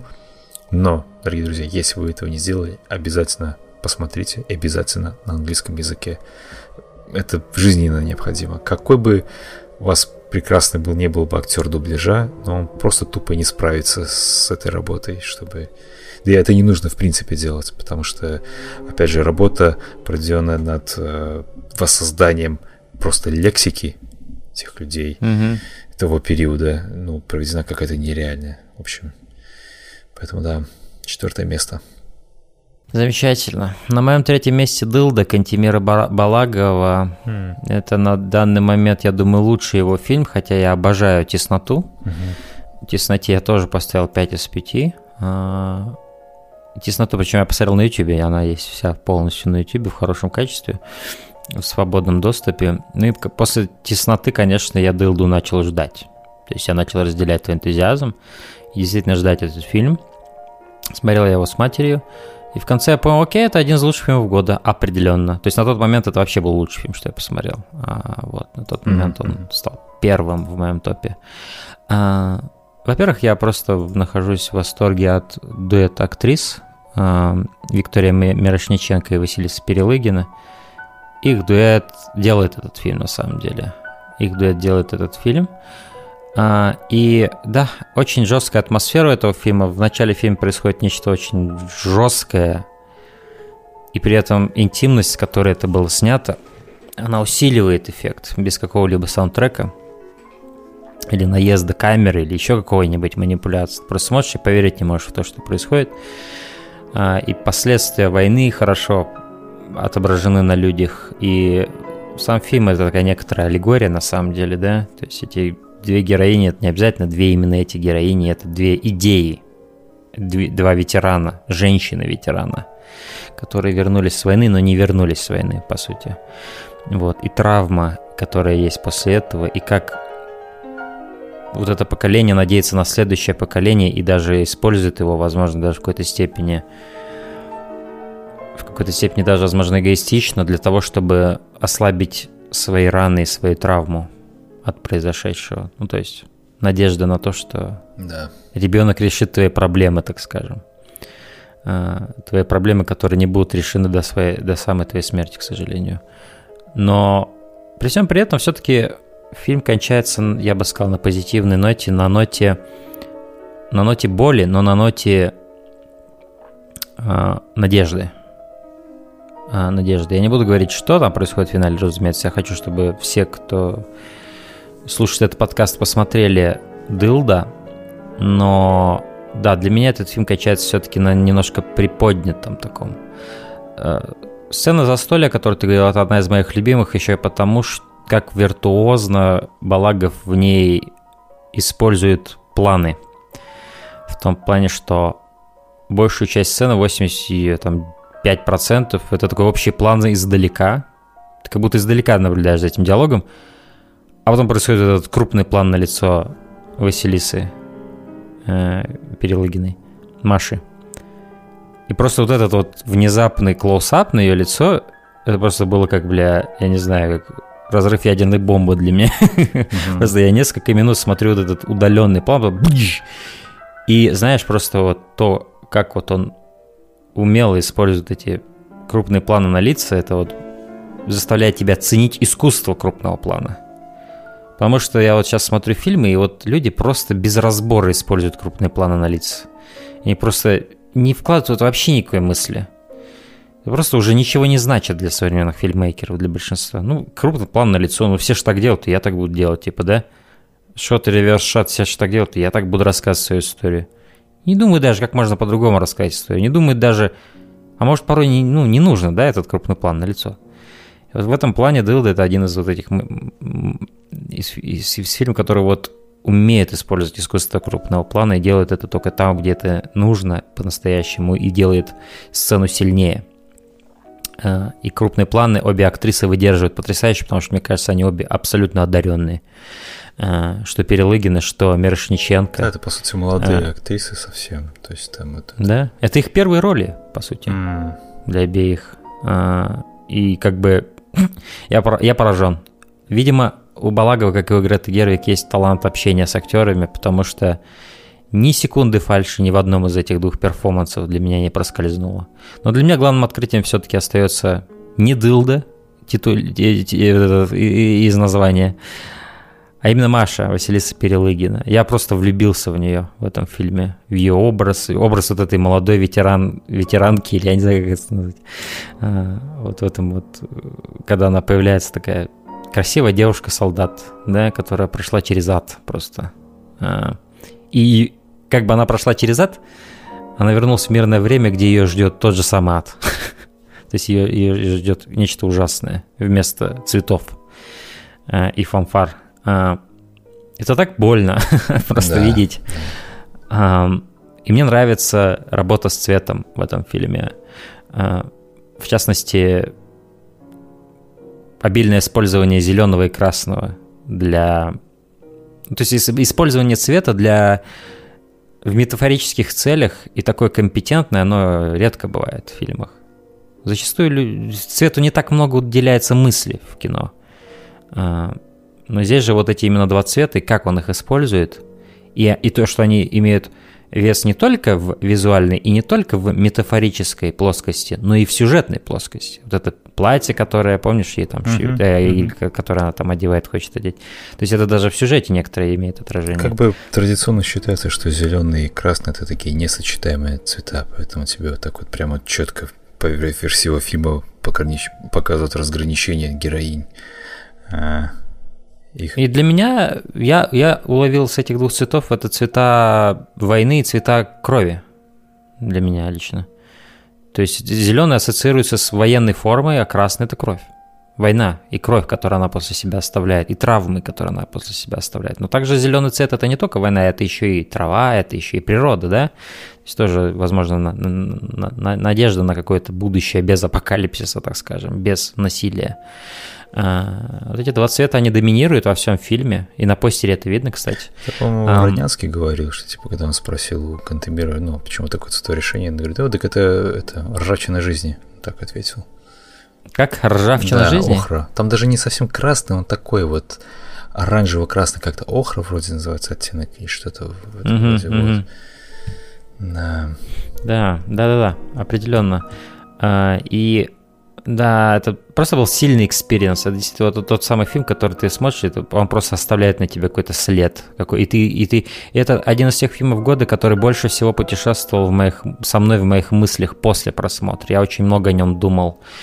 Очень долгое время он не покидал мои мысли, этот фильм, и как-то оставался во мне. Вот это, на самом деле, это самое лучшее, что можно получить от кино, это когда оно настолько глубоко в тебе застревает, что ты долгое время просто... Оно в тебе, и ты ходишь с ним, и ты перевариваешь его долгое время эмоционально, интеллектуально. И даже это тот фильм, который даже если я его интеллектуально до конца, возможно, если я никогда его не пойму, для меня это не будет каким-то горем. Потому что эмоционально он во мне глубоко сидит, и для меня этого достаточно. Вот. И да, это один из сильнейших фильмов года для меня. Кантемир Балагов теперь один из интереснейших режиссеров, за которыми я буду следить пристальнейше, просто наблюдать. Так что будем ждать, что еще нам предложит Кантемир после всего этого безумия с коронавирусом, когда производство кино возродится, возобновится, и очень интересно, о чем будет его следующий проект. Я знаю, что сам Кантемир очень хотел фильм вообще на пленку снять, у него это не получилось сделать. Он делал тестовые сцены типа на пленку, и он показывал их там на YouTube, вы можете посмотреть. Не пресс-конференция, а как типа, я не знаю, встреча с фанатами. Или... Типа того, да. И там он показывал, как это бы выглядело на пленке. То есть фильм выглядит потрясающе, но, на пленке бы он выглядел еще более магическим. Это действительно видно было. Что просто, да, это было бы изумительно. К сожалению, не получилось, но как он выглядит, он все еще выглядит потрясающе, поэтому к визуальной составляющей у меня нет претензий вообще. Окей. Третье место — фильм под названием, вернее, одна из фраз персонажа «I'm gonna come» от Uncut Games, либо «Неграненная драгоценность», наверное, будет называться в переводе на русском. Это фильм «Братьев Сэдди», главную роль, которую исполняет внезапно Адам Сэндлер. И да. Тут как бы сразу так, Адам Сэндлер, да, серьезно? Типа, ты вот сейчас с Адама Сэндлера сейчас вот хочешь прикольнуться, да? И что ты хочешь мне донести-то?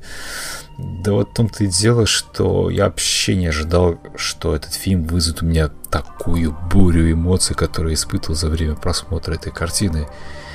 Фильм повествует о человеке, которого там, как понимаю, еврей, такой живет в Америке. У них там, видимо, такая достаточно большая семья. Видимо, такой околосемейный бизнес внутри этой семьи. И он держит... Он, в принципе, занимается ювелирными украшениями. Он держит свой магазинчик. Ну, по сути, в Нью-Йорке это настоящая прослойка бизнеса, которой в основном евреи занимаются. Я думаю, не только в Нью-Йорке. Уже знаешь. Да. Вот. И да, он как бы вот... Ну, нам, в принципе, показывает то, что он достаточно такой, в принципе, успешный человек, потому что у него есть там... Он отдельную квартиру покупает своей любовнице. Да, о многом говорит. Мне просто нравится, как он одевается, блять, это настолько вот неуместно, неуклюже, блять, просто черная такая кожаная куртка, какие-то, как это называется, мокасины, или как это такая обувь с золотыми вставками, очень много каких-то брюликов и так далее, этих вот золотых украшений. И Адам Сэндлер в этом фильме — это одна из лучших, в принципе, мужских ролей в этом году уж точно. Просто как он отыгрывает этого персонажа. Я абсолютно не ожидал такого перформанса от него, серьезно. То есть понимание того, что перед тобой сейчас вообще-то Адам Сэндлер, как бы человек, который, в принципе, ассоциируется с не самым лучшим качеством кино, оно стирается... Последнее время, оно стирается моментально. Просто он настолько вот сильно погружается в свою роль, и ты вместе с ним туда... Этот фильм, в принципе, рассказывает о этом человеке. Ты, по сути, следишь за его там несколько дней из его жизни. И этот человек крайне зависим от азарта. Азарт может включаться не просто идти в казино играть там в игровой автомат или в рулетку, а просто делать какие-то опасные сделки с какими-то не совсем там приятными людьми, скажем так. То есть... Фильм начинается, он уже кому-то, блядь, должен денег постоянно, на него уже как-то чуть ли не охотится, ну, буквально в смысле ты такой, вау, что происходит. Да. Поэтому и попутно он еще как бы семьянин, он перекрывается ролью типа примерно семьянина, хотя сам там изменяет жене с любовницей, у него постоянно все идет по пизде, блядь, простите, ну просто по-другому это писать ну никак нельзя. Постоянно что-то у него рушится, постоянно ты просто же знаешь, я в какой-то момент чуть не ставил фильм на паузу, чтобы просто передохнуть, потому что настолько ты с ним вот, понимаешь, ты его сопереживаешь, и каждая его неудача бьет по тебе, в буквальном смысле. И он тебе показывает, что даже несмотря на весь тот успех, который имеет человек, что у него там семья, там дети красивые, все дела, возможность покупать, блядь, квартиру в Нью-Йорке, что человеку этого может быть все равно мало, ему это вообще может не интересовать даже. И главный интерес, вот этот постоянный какой-то адреналин в крови, азарт, ожидание, как сказать, какого-то результата, проиграл ты или нет, да, пан или пропал. И ты просто порой же охреневаешь от тех решений, которые принимает этот персонаж, и говоришь просто: чувак, блядь, успокойся, хватит, остановись, что ты делаешь?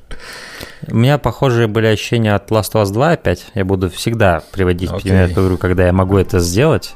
Я буду всегда говорить о ней. Вот. И когда путешествие Элли, она совершает столько неправильных решений ради вот этой идеи мести, да? Что это примерно как с Говардом из этого фильма. То есть вот эта вот конечная идея настолько затмевает разум, что в процессе человек уже не ведает, что он творит. Да, да. Он уже сбивается с пути. И ты просто злишься на него. Но ты понимаешь его. Но это в обоих случаях это так было для меня. В фильме просто охренительный саундтрек. Даниэль Лопатин. Да, заглавная тема которого просто вот она отражает все настроение этого фильма. Какая-то такая, вот, знаешь, загадочность и какой-то злой рок, который все время висит над этим героем, который все время попадает неудачи. Поэтому я был крайне удивлен, опять же, что, ну, во-первых, тот эмоциональное влияние, на которое мне оказал этот фильм, и то, что об этом фильме мало говорили на самом деле, достаточно таких вот, ну, популярных кругах, потому что вот я своим друзьям просто советую этот фильм, никто о нем даже не слышал. И это, на мой взгляд, одно из главных упущений вот этого вот инфошума, что этот фильм просто остался многими незамечен на самом деле. Я на своей работе двум людям посоветовал посмотреть, они его посмотрели. И какого? Одному из них он не очень понравился, а второму понравился. Вот. Но я просто рад, что хотя бы через меня еще 2 человека посмотрели этот фильм. Я рад, что здесь играет прям целый настоящий Кевин Гарнетт. И клево играет, причем. Да. Причем я сразу такой, типа, я сразу не узнал, такой, о, какой-то актер Кевин Гарнетт, подожди, KG. Бля, это же точно тот самый Кевин Гарнетт, Бостон Селтикс. Боже мой, вот. Здесь очень много завязано еще на баскетболе в этом фильме. Очень много. Но это также увлекательно тоже. Да, поэтому в фильме просто охренительный сценарий, охренительная режиссура в том плане, что он фокус твоего внимания не улетучивается ни на минуту. И порой этот фильм действительно в приятном смысле больно смотреть, просто потому что ты настолько сильно переживаешь, что тебя уж уже, блядь, к тебе колотит всего. Вот, поэтому, наверное, ты знаешь, эффект такой вот, как тебя с персонажами манипулирует твоим настроением Залер. Как вот при первом просмотре «Закататься в асфальт» у меня было. Вот, поэтому как-то так. Я тут, конечно, наговорил все на эмоциях, но потому что об этом фильме разговаривать иначе, я не знаю, не представляется возможным, потому что вызывает бурю эмоций у тебя. Потому что ты вспоминаешь, это как вьетнамский флешбэк, этот фильм. Эта фраза «I'm gonna come», это точно так же в конце фильма. Хотя в конце фильма там совершенно другие эмоции, но я не буду говорить, чтобы не проспойлерить. Вот, поэтому 3-е место, блин, это приятный сюрприз 2019 года для меня. Отлично. На моем 2-м месте «Портрет девушки в огне». Сука, да! Я думал, блядь, ну когда-нибудь должно же что-то совпасть. Селин Сиама. И, кстати, на Letterboxd ее рейтинг этого фильма до сих пор отражается уникальными огоньками. Это замечательно. Это уникальная вещь. Я рад. Слушай, наши топы, в принципе, получились очень разными в этот раз, но я знал, что, сука, где-нибудь мы все-таки... Вот здесь мы, я думаю, поняли друг друга в этом фильме. Да, то есть... Это самый чувственный, самый тонкий, самый интимный фильм года для меня был. Он такой тихий, такой спокойный, но такой проникновенный.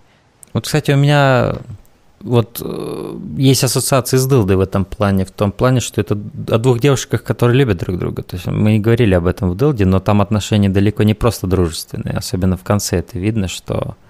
есть определенная такая, ну, любовная линия. Да, сильная.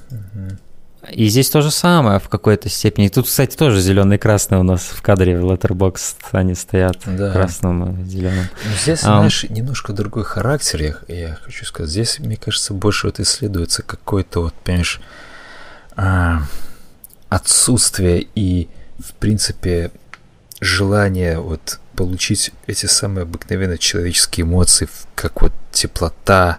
Да, хотя, наверное, в Дылде тоже это раскрывается сильно, но здесь вот прямо ощутил вот этой героини, которая, по сути, заперта на этом острове от социума какого-то, заперта от этих самых эмоций, как обычная человеческая любовь друг к другу.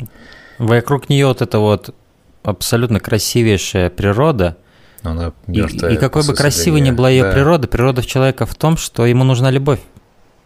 В этом его природа. Мне кажется, что даже если бы туда приехала не обязательно девушка, а какой-то просто даже молодой человек, который вот точно так же попал бы вот ее и понял ее, внутренний мир ее, конечно, сейчас, подожди, скажу, который ощутил ее и понимал бы ее, И она бы это тоже понимала, что этот человек имеет несвязь. Она бы тоже влюбилась в него. Просто... Видишь, я просто не уверен, что этот фильм можно было бы сделать с парнем и с девушкой. Не, я просто в теории, как, знаешь, вот отношения людей, то есть сам контекст этой вот... Просто тут еще есть элемент женской солидарности, который, ну, недоступен другому полу. Да, то, что здесь как бы любовь двух девушек, это придает еще когда более шарму этому фильму и куда более такой тонкости. Да. Какой-то штрих такой художественный. Тут мускулинность не проявляется вообще в этом фильме. Она не имеет места в этом фильме. Поэтому это, я думаю, тут только да, о девушках мог быть этот фильм. Это именно тот фильм, где именно нужны вот такие отношения, которые были изображены. То есть это такой фильм, который вот я его смотрел, и вот у меня не было какой-то сцены типа... Блин, это лучший фильм года, да, или еще что-то такое. Но это просто как такое медленное осознание, что ты смотришь один из лучших фильмов года. И мне очень нравится, что в фильме вообще нет музыки практически, кроме двух сцен. Да. И это такой эффект оказывает драматический, потому что единственный раз, когда здесь играет музыка, точнее, два раза, это вот и из-за того, насколько тихий весь остальной фильм, это просто бьет тебя по эмоциям. Просто бьет, потому что контекст того, когда играла эта музыка, и что это значит для этого фильма, музыка, да, это именно тот случай, когда меньше больше. Я бы сказал, наверное, это про весь фильм, потому что здесь не сказать, что они много разговаривают друг с другом, куча диалогов, тут скорее во взгляде. Они общаются глазами. Как она на нее впервые смотрит, когда она на нее впервые видит. Да. Мне очень понравилась вот эта сдержанность этого всего фильма. Он очень такой вот... он не стремится тебе рассказать и даже очень много показать. Он очень-очень аккуратненько это все делает. Это действительно очень тонкая работа. И фильм просто сам по себе фантастически красивый. У него очень приятные оттенки цветов. Я не знаю, это на цифру снималось или на пленку. Я думаю, на пленку. Вот, потому что выглядит он просто восхитительно. Вот. И мне нравится... И здесь есть запоминающиеся образы. Помнишь, когда они вот так обволакивают себе, только глаза остаются открытыми. Да, идут так поэтому. И мне нравится камерность этого фильма. То есть он проходит вот как бы, не знаю, в декорациях вот этого, ну, как особняка, замка, да, там ограниченное количество героев в нем. И ты буквально ощущаешь вот эту пустоту, которая вот здесь вот царит, и ты еще больше понимаешь героиню, которая влюбилась, по сути, в эту художницу. Поэтому это, опять же, фильм для меня просто какое-то невероятное открытие. Я о нем узнал, по сути, из Letterboxd, потому что там в какой-то момент стали появляться топы фильмов 2019 года. Я так перешел, смотрю, рейтинг 4 с чем-то, я такой, ого, это надо будет посмотреть. Вот, ну, конечно, ты потом посмотрел, сказал, что тебе нужно это срочно сделать. Вот, поэтому, да, мне очень нравится символизм в этом фильме по поводу огня, как он и на картинах изображен, вот на картине, которую он нарисовала, которая в начале фильма тебе показывается, и в буквальном смысле, когда у нее палец начинает гореть на той самой сцене, когда там все девушки начали петь. Причем очень крутой стилистический момент, когда они просто начинают хором петь такую мелодию. Она очень интересна по ритму такая была достаточно. Вот. И, ну, конечно, музыка в финале, блядь. Да. Я плакал. Я дрожал просто весь. Я не буду скрывать. То есть этот момент ожидания, повернет ли она голову или нет. Да. Это... А представь, вот как нам вот сейчас мы во вседоступности информации, да, то есть мы можем даже следить за любимым человеком, и, допустим, когда он куда-то уехал или так. Да, я тоже думал об этом. А как тогда ты просто человек исчезает из твоей жизни вообще? Ты даже не знаешь, куда письмо посылать, черт возьми. Но в этом есть романтика определенная. Конечно, ну, да. То есть это все делает гораздо более значимым. Любая встреча, любой разговор с кем-то. Все делает значимее. Сейчас мы все настолько раз... Окей, я не хочу это превращать в тираду насчет современного. Да, я не буду об этом. Но мне еще очень нравится просто как сюжет построен и его типа символическое значение. То есть Механически, что происходит в сюжете, это то, что приехала девушка, ей надо перед тем, как... Потому что это, видимо, какая-то традиция, что надо перед замужеством, типа, нарисовать последние мгновения, когда она свободна, девушка, да, когда она одна. Ну, там скорее для практической цели, чтобы портрет отправить жениху куда-то там в Португалию. Да, ты прав, именно. И сюжет в том, что ей надо нарисовать этот портрет. И тут двоякий момент. Если она его нарисует, ее отправят назад. Угу. И она с ней уже не будет. И она не хочет его дорисовывать. Но как профи она должна это сделать. Она понимает свою ответственность. Но еще есть один момент. Как человек. Она не может нарисовать ее портрет, пока она ее не поймет. А вот эта девушка, она для нее большая загадка. Большую часть фильма. Ведь смысл в том, что ей нужно украдкой рисовать портрет. Она же долгое время себя не выдает, потому что... Она долгое время не позирует, да. Да, потому что мне, в принципе, понравилась эта идея сюжета, что многие художники пытались нарисовать эту девушку, но никого ничего не выходило, не получалось. И они просто предприняли такой... И ты как бы видишь, что по началу фильма она крадет ее черты как будто. Да, это клево тоже. Она подсматривает и по частям собирает. И она рисует довольно неплохой портрет в начале, но это не сравнить с тем, который у нее получается в конце, когда она ее любит. И того, кого она любит, она может нарисовать наиболее, ну, как бы сказать, по-настоящему. Конечно. И вот этот весь лейтмотив мне показался очень трагичным, романтичным, просто очень трогательным. С вот этим портретом. Ну да, это очень трагичная история. Она меня раскрошила мое сердце просто, но да. Почти лучший фильм года. Да. Поэтому второе место. Я буду дальше посмотреть фильмы от этой режиссерши. Мне очень... То есть, ну, эта работа прям, ну, блядь, мастерпис, как говорится. Это шедевр. Абсолютно, да. Хорошо, на моем первом месте... на твоем втором, ты же про второй еще не говорил, да? Да, у нас совпадение, господи, у меня уже башка не работает, извините, друзья. Да. На моем первом месте. Ну, давай. Uncut Gems. Нормально. Это тот фильм, который, когда я его смотрел, я никогда не ощущал такой объем стресса во время просмотра фильма. И дело даже не в том, что я сопереживал Говарду или еще что-то такое. У меня на самом деле, ну, я ему сопереживал, конечно, но я не был, типа, там, не как за Эли, опять же, Last of Us, да, у меня не было такого, что, типа, если сейчас там у него что-то не получится, прям, да, ну... У меня не было какого-то момент-то-момент такого сопереживания. У меня скорее стиль фильммейкинга меня вводил в это состояние какой-то тревоги.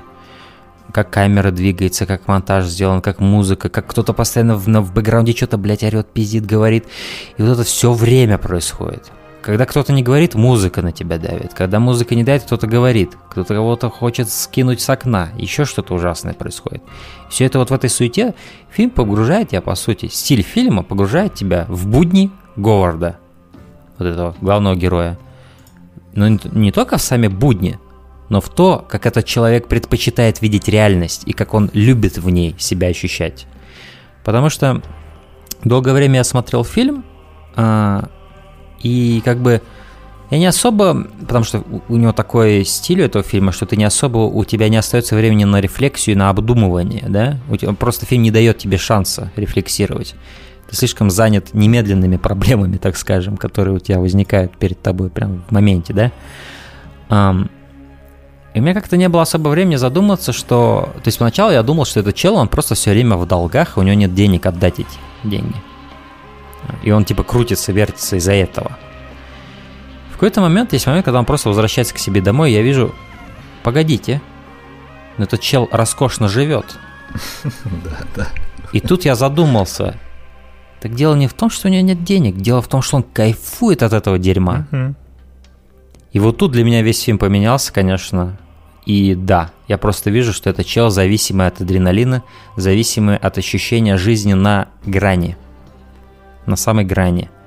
Фильм очень интересно начинается с таким sci-fi каким-то саундтреком и космосом, и каким-то потом он переходит вот в этот камень, который нашли где-то в Африке. Просто очень интересное начало, которое через этот камень выходит через толстую кишку Говарда на мониторе. Ему там проверяют наличие на рака или что-то такое. И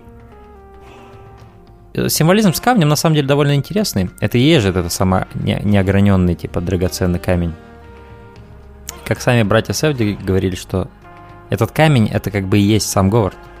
Это человек талантов, неограненных талантов, который мог бы делать большие вещи, но он слишком грубо выкован этой жизнью, так скажем, и тем, как он навигировал через эту жизнь. То есть он пускает свою энергию совершенно не туда, куда стоило ему при его талантах. При его талантах договариваться, при его талантах анализировать рынок, анализировать спорт, все эти вещи, которые он... Его голова — это компьютер, по сути. Он держит в голове постоянно миллион разных задач, которые ему надо выполнить, чтобы прожить этот день, да? И он и есть этот неограненный камень, который мог бы делать большие вещи, но трагическим образом он не видит этого. Трагическим образом он погряз в этой гонке за адреналином, в жизни на грани. И весь саундтрек, он исключительно сайфайный какой-то, который, казалось бы, совершенно не подходит этому фильму. Но он так ему подходит. То есть номинально вообще я бы никогда бы не сказал, что такой саундтрек вот этой истории нужен, да, которая происходит в современном Нью-Йорке, да? Что, какого хрена? Какой-то Blade Runner 3 скорее, нежели Uncut Gems. Но он так чертовски дополняет эту картину каким-то неуловимым образом. И вот это безумие... То есть я действительно никогда не ощущал усталость такую от фильма. Но это хорошая была усталость. Это был как спринт какой-то все это время. Потому что я слышал, уже была у этого фильма такая репутация, я уже слышал Film Junk, обзор этого фильма, что там говорили про то, что этот фильм, он просто изнашивает, истаскивает тебя.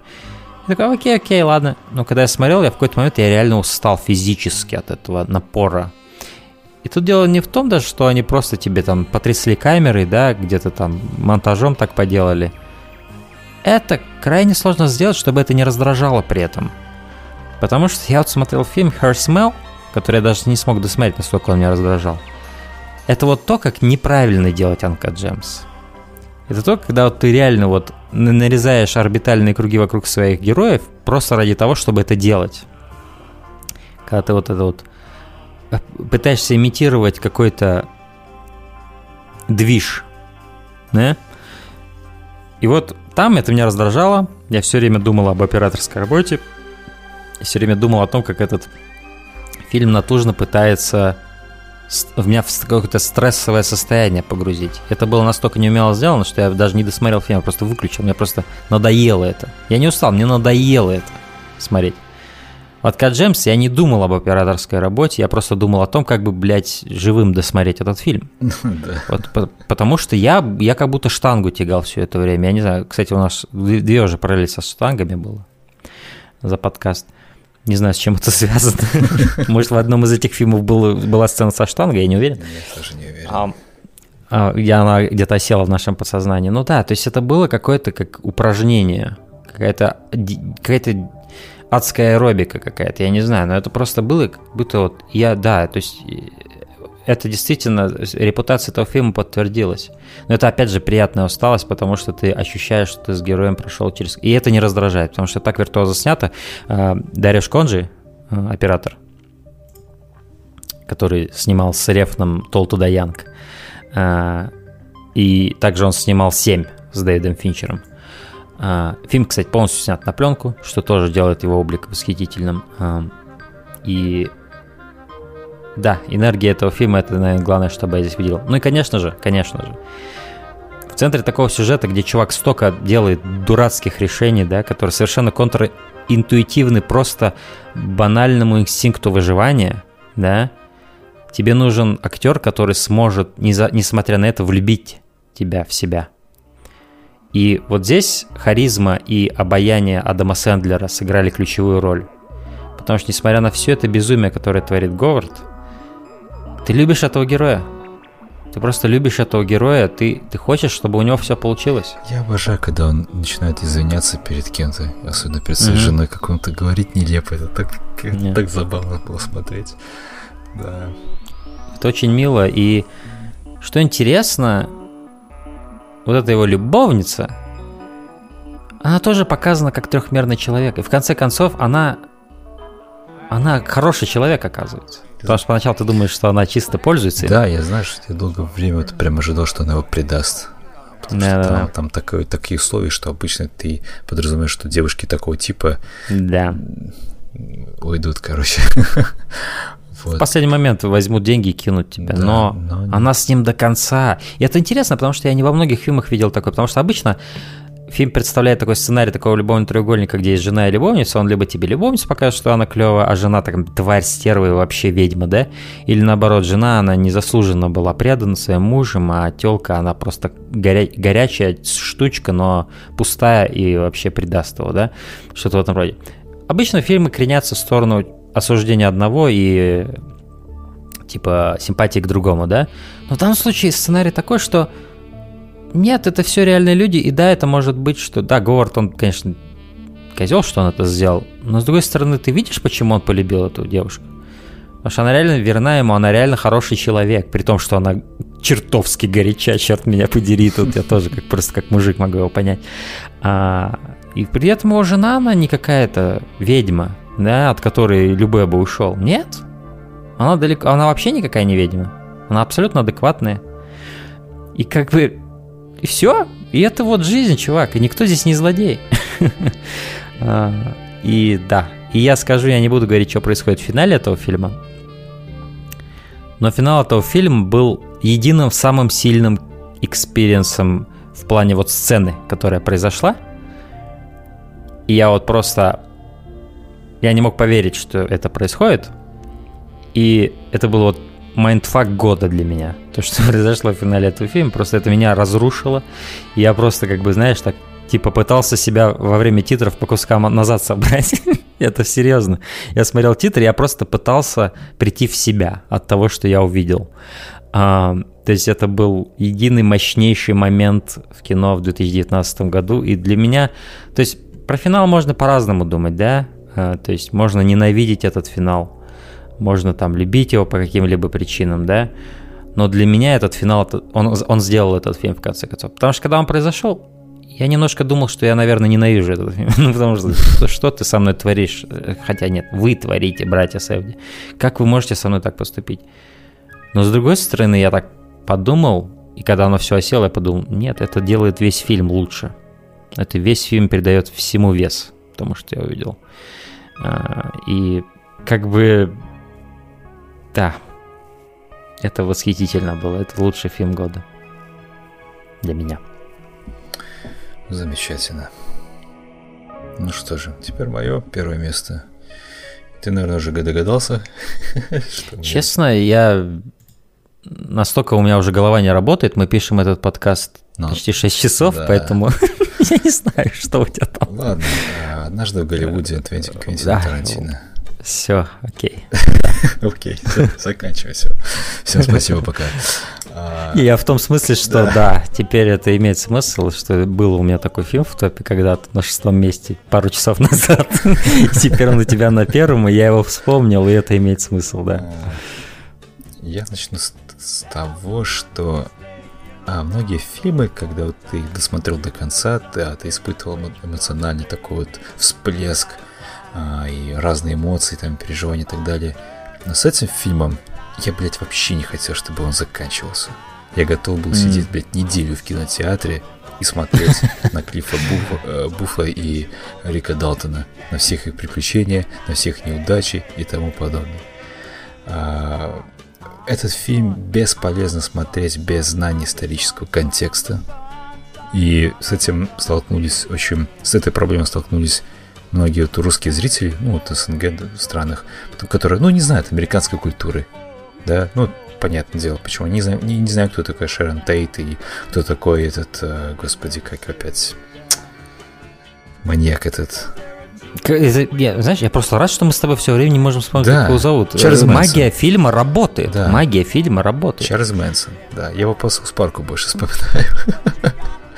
Где его там жестко пародировали.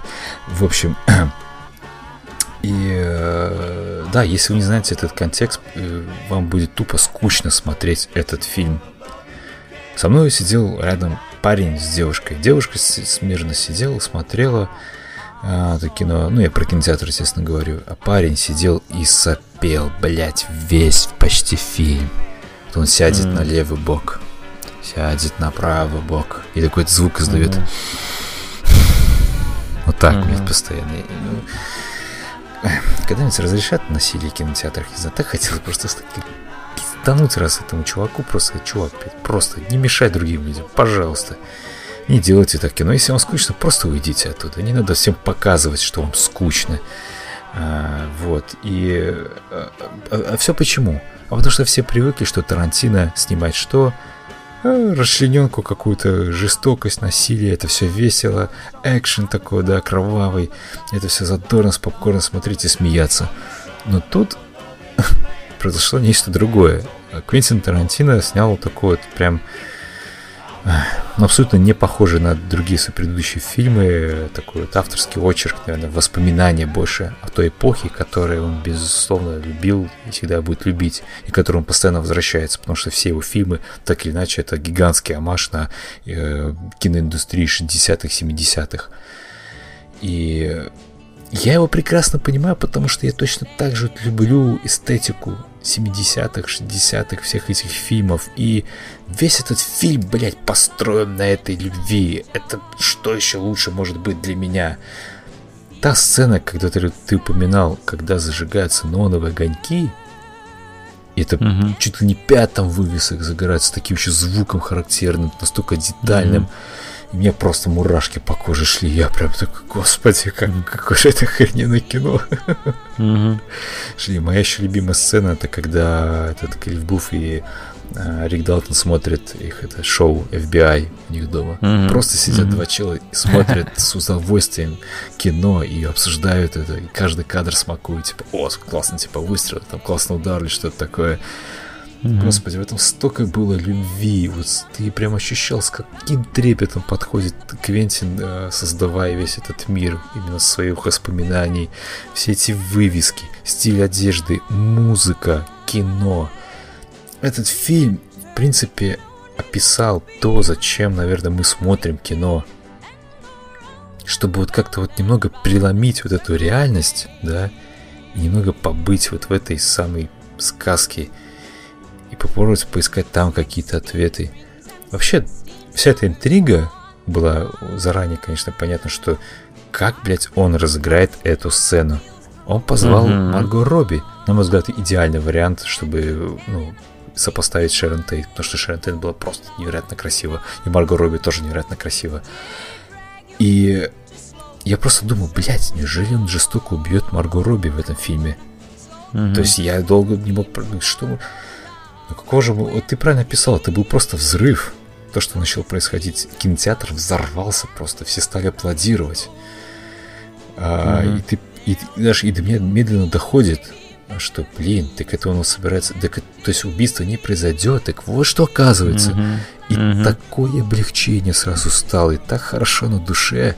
Потому что, опять же, ты вот правильно заметил, что ты весь фильм смотришь, ты наслаждаешься, но ты... Типа, тебя не покидает ощущение, из-за чего мы здесь, собственно, все собрались. Шерон Тейт и эта самая семья, это которая... Вся еще трагедия в том, что ее убили-то по ошибке, на самом деле. Они-то ломились. Они должны были убить какого-то музыкального продюсера, который там отшил этого Мэнсона. И они вломились в дом к Шерон Тейт. И они убили ее. И это как-то невероятно жуткая трагедия, которая, по сути... Интересно, каким был бы Голливуд и, в принципе, киноиндустрия, если бы не случилось это. Потому что, если так посмотреть на кино 70-х американском, оно стало мрачным. Ну, это еще после Вьетнама обморочилось очень все. Аккумуляция такая произошла невероятная. Вот, и... Что еще можно сказать про этот фильм? Я когда он кончался, когда вот ворота вот эти открываются перед Риком Далтоном и закрывают, блядь, я просто плакал. Какая-то музыка. Сидел... Музыка как будто из какого-то фильма 50-х или 40-х такая. И появилась такая надпись The End. И... Какой-то классический голливудский оттенок у всего. Я не хотел, чтобы этот фильм заканчивался. Настолько мне была приятная атмосфера. И я... Белой завистью завидую Квентину Тарантино просто потому, что он жил в то время, и он смаковал все это. Потому что мне это не дано, я это воспринимая просто вот, смотря архивные записи, смотря вот такие вот, слушая рассказы Квентина Тарантино самого, как он рассказывал, как просто они ехали в машине и слушали радио, как это было круто. А сейчас этого уже нет. И этот фильм был окошко маленькое такое, почти трехчасовое, но окошко посмотреть на этот вот какой-то магический мир, который тебе недоступен. Поэтому это несравненные эмоции я получил за время просмотра этого фильма, и ничего подобного, наверное, такого вот я прям не испытывал. Настолько вот, понимаешь, вот как я говорю про Виталину, что это уникальные эмоции, но там более связано с мраком, а здесь уникальные эмоции связаны с какой-то радостью и теплотой в душе, приятнейшей ностальгией тем временам, которые ты никогда не был, никогда не увидишь.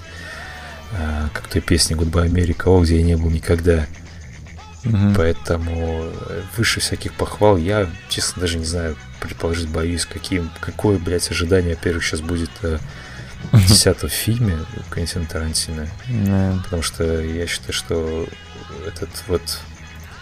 Если бы был бы однажды в Голливуде 10-м фильмом, я был бы не против. Это, мне кажется, было бы... Это, на самом деле... Тарантино немножко себе в ногу выстрелил, потому что вот это идеальный 10-й вот, фильм был. Именно, потому что это прям вот красивая такая точка на всю его вот фильмографию.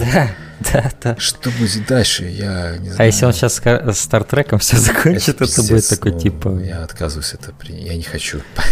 Это как бежать, знаешь, 100-километровый какой-нибудь марафон, а прям перед финишем в штаны насрать просто и упасть на асфальт. И все смеются. Я не знаю, как можно после «Однажды в Голливуде» закончить «Стартреком». Это... Я надеюсь, этого не случится. Я тоже очень сильно надеюсь. Поэтому пусть он даже, знаешь, будет бесконечно кормить обещаниями, чтобы 10-й фильм он таки не случится, допустим. Но если это закончится «Стартреком», блядь, каким бы там ни был фильм, это не то, что нужно заканчивать карьеру такого, блядь, талантливого режиссера. Поэтому... Просто, наверное, Квентину надо просто признать, что Kill Bill, Volume 1 и 2 — это разные два фильма, и тогда это все. Это, то есть, это будет 10-й фильм. Да. Потому что, ну, опять же... И все будут довольны. Ну, хотя, конечно, да, еще хочется хотя бы один фильм увидеть от него. Безусловно. Да, ни один, и ни два, и ни три. Я готов смотреть от него фильмы. И просто хотя бы, знаешь... Даже с первых кадров, когда ты видишь этот фильм, начинается идти, видно, вот эта вот стилизация под интервью, там, 50-х, когда там, да, на съемочной площадке какого-то вестерна интерьер общается с этим Брэд Питтом и Ди Каприо. Я уже тогда все, я уже расползся, господи, все, это будет охуенное кино, все, давайте больше мне этой эстетики. Поэтому, да, причем сам Тарантино сказал, что вот этого черно-белого фильма они наснимали там достаточно, чтобы мини-сериал сделать, по-моему, насколько... Вот это бесит меня, на самом деле, всегда, потому что тот фильм, который, допустим, тебе супер нравится, да, и ты узнаешь, что, блядь, еще от этого фильма, от этой эстетики, которая так тебе нравилась, еще овер до хера часов, но ты, чувак, этого никогда не увидишь. И ты такой, блядь, и что мне с этим делать теперь? Как мне с этим жить? Дайте мне больше, блядь, Рика Даттона, сделайте, блядь, сериал про него, пожалуйста. Потому что актерские работы в этом фильме, ну, блядь, это просто дуэт. Конечно, я несколько был скептически относился к дуэту Брэда Питта и Ди Каприо, потому что... Он слишком сладкий. Слишком такой приторный, да. Ну, бля, получилось все очень и очень круто. И все-таки каст был правильный. Потому что мне нравится, как... Моя любимая сцена, наверное, с... Риком Далтоном, так, собственно, когда он начинает ругаться на самого себя в этом в трейлерном своем этом вагончике, когда он просто начинает такой заикаться, это было смешно. Когда он, понимаешь, в этом фильме, конечно, дохера просто юмора, естественно, это фильм Тарантино, когда он говорит, типа, все, больше не бухай, потом резко берет этот флакончик, начинает пить, потом резко швыряет. Да, черт побери. И, например, шутка, когда в самом начале фильма он плачет в плечо этому Клиффу Буфу, и он такой, типа, Клифф ему говорит, типа, это, что не плачь никогда перед мексиканцами. Это была очень смешная шутка. Вообще, Клифф Бут, это такой мачо-чел. Вообще. Да. Я хочу еще одну сцену упомянуть, когда он наказал этого гопника, блядь, хиппи, которому там проколол колесо. Сука, такое, согласись, такое клевое ощущение, когда гопников, ублюдков наказывают в фильме. И просто что... Вот мы всегда хотим казаться, что типа мы выше насилия, да? Да. Мы должны быть выше оскорблений, которые в наш адрес летят. Но когда? Но черт побери, это ведь такой катарсис наказать пидора просто. Да. Причем, и ты такой думаешь, блядь, сейчас тебя Клейвов покажет, и ты прям желаешь, чтобы он вмазал, и там такой, сука, смачный удар был. Ну, Брэд Питт идеально играл этого спокойного чувака без амбиций, по сути, которому просто достаточно то, что у него есть. Это просто... И он кайфует от этого. И кто настоящий богач? Тот, у кого куча недвижимости, но который все время неспокоен, или тот, который живет в маленьком домике на колесах, но который просто кайфует от жизни? Да, а? Мне, во-первых, нравится его эта желтая рубашка гавайская такая. Просто охрененно с этим огромным бляхой, огромный блях у него на ремне, с этими ковбойскими, короче... Бойскими. Он выглядит как Роберт Редфорд в этом фильме, молодой Роберт просто Редфорд. Просто восхитительно. И мне еще нравился этот момент, когда он приехал на, собственно, логово этих вот хиппи, и там такая фраза была, типа... И там он приехал с девушкой, кличка которой Пюси. Пусть и да. И там такие говорят, we love pussy. И он такой, oh, yes, you are. Да-да-да. И ты видишь, что за ним много мудрости. Он как ковбой, по сути. То есть он оставляет ощущение такого повидавшего жизнь чувака. Да, вот это мне нравится. Который убил собственную жену. Да, вот это тоже забавно. Ну там это открытый момент, опять же, не показано. Ну, тебе просто показывают, какой он такой с гарпуном, блядь, поворачивается к ней. Да. Кстати, насчет этого много вони было. Ой, слушай, вони было по поводу Брюса Ли, что, типа, его там показали каким-то, блядь... Его панком показали, да. Зачем? Да, блядь, я не хочу даже обсуждаться, потому что... Пусть для меня этот фильм будет такой светлым ангелом, блядь, в потоке вот этого информационного говна, блядь. Который его пытался окутать, пытались как-то специально очернить. Ты понимаешь, какая ситуация, что вот выходит что-то, его как-то вот пытаются специально к чему-то доебаться, вот как-то докопаться, что-то найти, какой-то гнилье. И это отвратительно. Мне просто было жалко Квентина отвечать на те постоянные вопросы, связанные с этим, блядь, Брюсом Ли. И, конечно, Квентин любой вопрос, в принципе, отвечает, как только фанатик, что, блядь, ребята, я смотрю кучу интервью с ним, и там он там такой вот и есть, он такой вот заносчивый, такой вот зазнавшийся человек. И, в принципе, в фильме я не считаю, что он показал его как-то, ну, каким-то там побежденным. Во-первых, там 1-1 был матч. А, во-вторых, не знаю. Короче, для меня это лучший фильм года, это лучший опыт кинопросмотра, просто как процесса. Вот, поэтому я в восторге. Да, я пересматривал его один раз дома, и это вот один из тех просмотров, который просто погружает тебя и комфорта много создает в доме, просто от того факта, что ты его смотришь. Это действительно тот фильм, который стоит включать, когда тебе надо немножко расслабиться и немножко повеселеть немножко, как бы, ну... Опять же, да, тот самый фильм «Теплое одеяло» такое. Накрылся. Как и, в принципе, любой другой фильм Квентина Тарантино, на мой взгляд. Да, ну, у него есть, конечно, жесткие фильмы. Но все равно это как-то все так, вот так вот сделано, что ты просто... Тебе нравится это, понимаешь? Даже если жесткие какие-то моменты и так далее. Ну, блядь, это необъяснимо словами, но он в этом мастер. Да, он мастер, это правда. Наверное, мой второй любимый режиссер после Рефна Тарантино, потому что буквально каждый фильм в его фильмографии мне очень нравится. Поэтому посмотрим, куда дальше пойдет эта фильмография, и будем надеяться, что это будет все-таки не один фильм. Квентин, брось эти шутки, брось эти дурацкие игры. Опять же, 2 плохих фильма можешь снять, но если после этого будет еще один шедевр, оно того стоит. Оно того стоит. Это, по сути, вот, блядь, единственный сейчас режиссер, который имеет место вот понтовую такую надпись «Девятый фильм Квентина Тарантино». И все-таки все поднялись, разошлись. Все, я понял, чувак. Что ж, да, такие вот наши топы 2019 года. Год был силен, потому что, ну, по сути, это рекордное количество пятерок, как я уже сказал. Это, получается, 6, потому что на шестом месте у меня как раз «Однажды в Голливуде», и он тоже получил 5. 6 фильмов, 5 баллов. Ты же знаешь, сколько не о 19-м году думать, сейчас о 20-м, в котором, блядь, что смотреть-то будет? Угу. Это... Ну, это будет своего рода челлендж тоже, конечно, да. Надо найти что-то там хорошее. Будем копаться в Netflix, как обычно делают. Спасибо вам, что дослушали до конца этот гигантский выпуск. Мы опять поставили рекорд.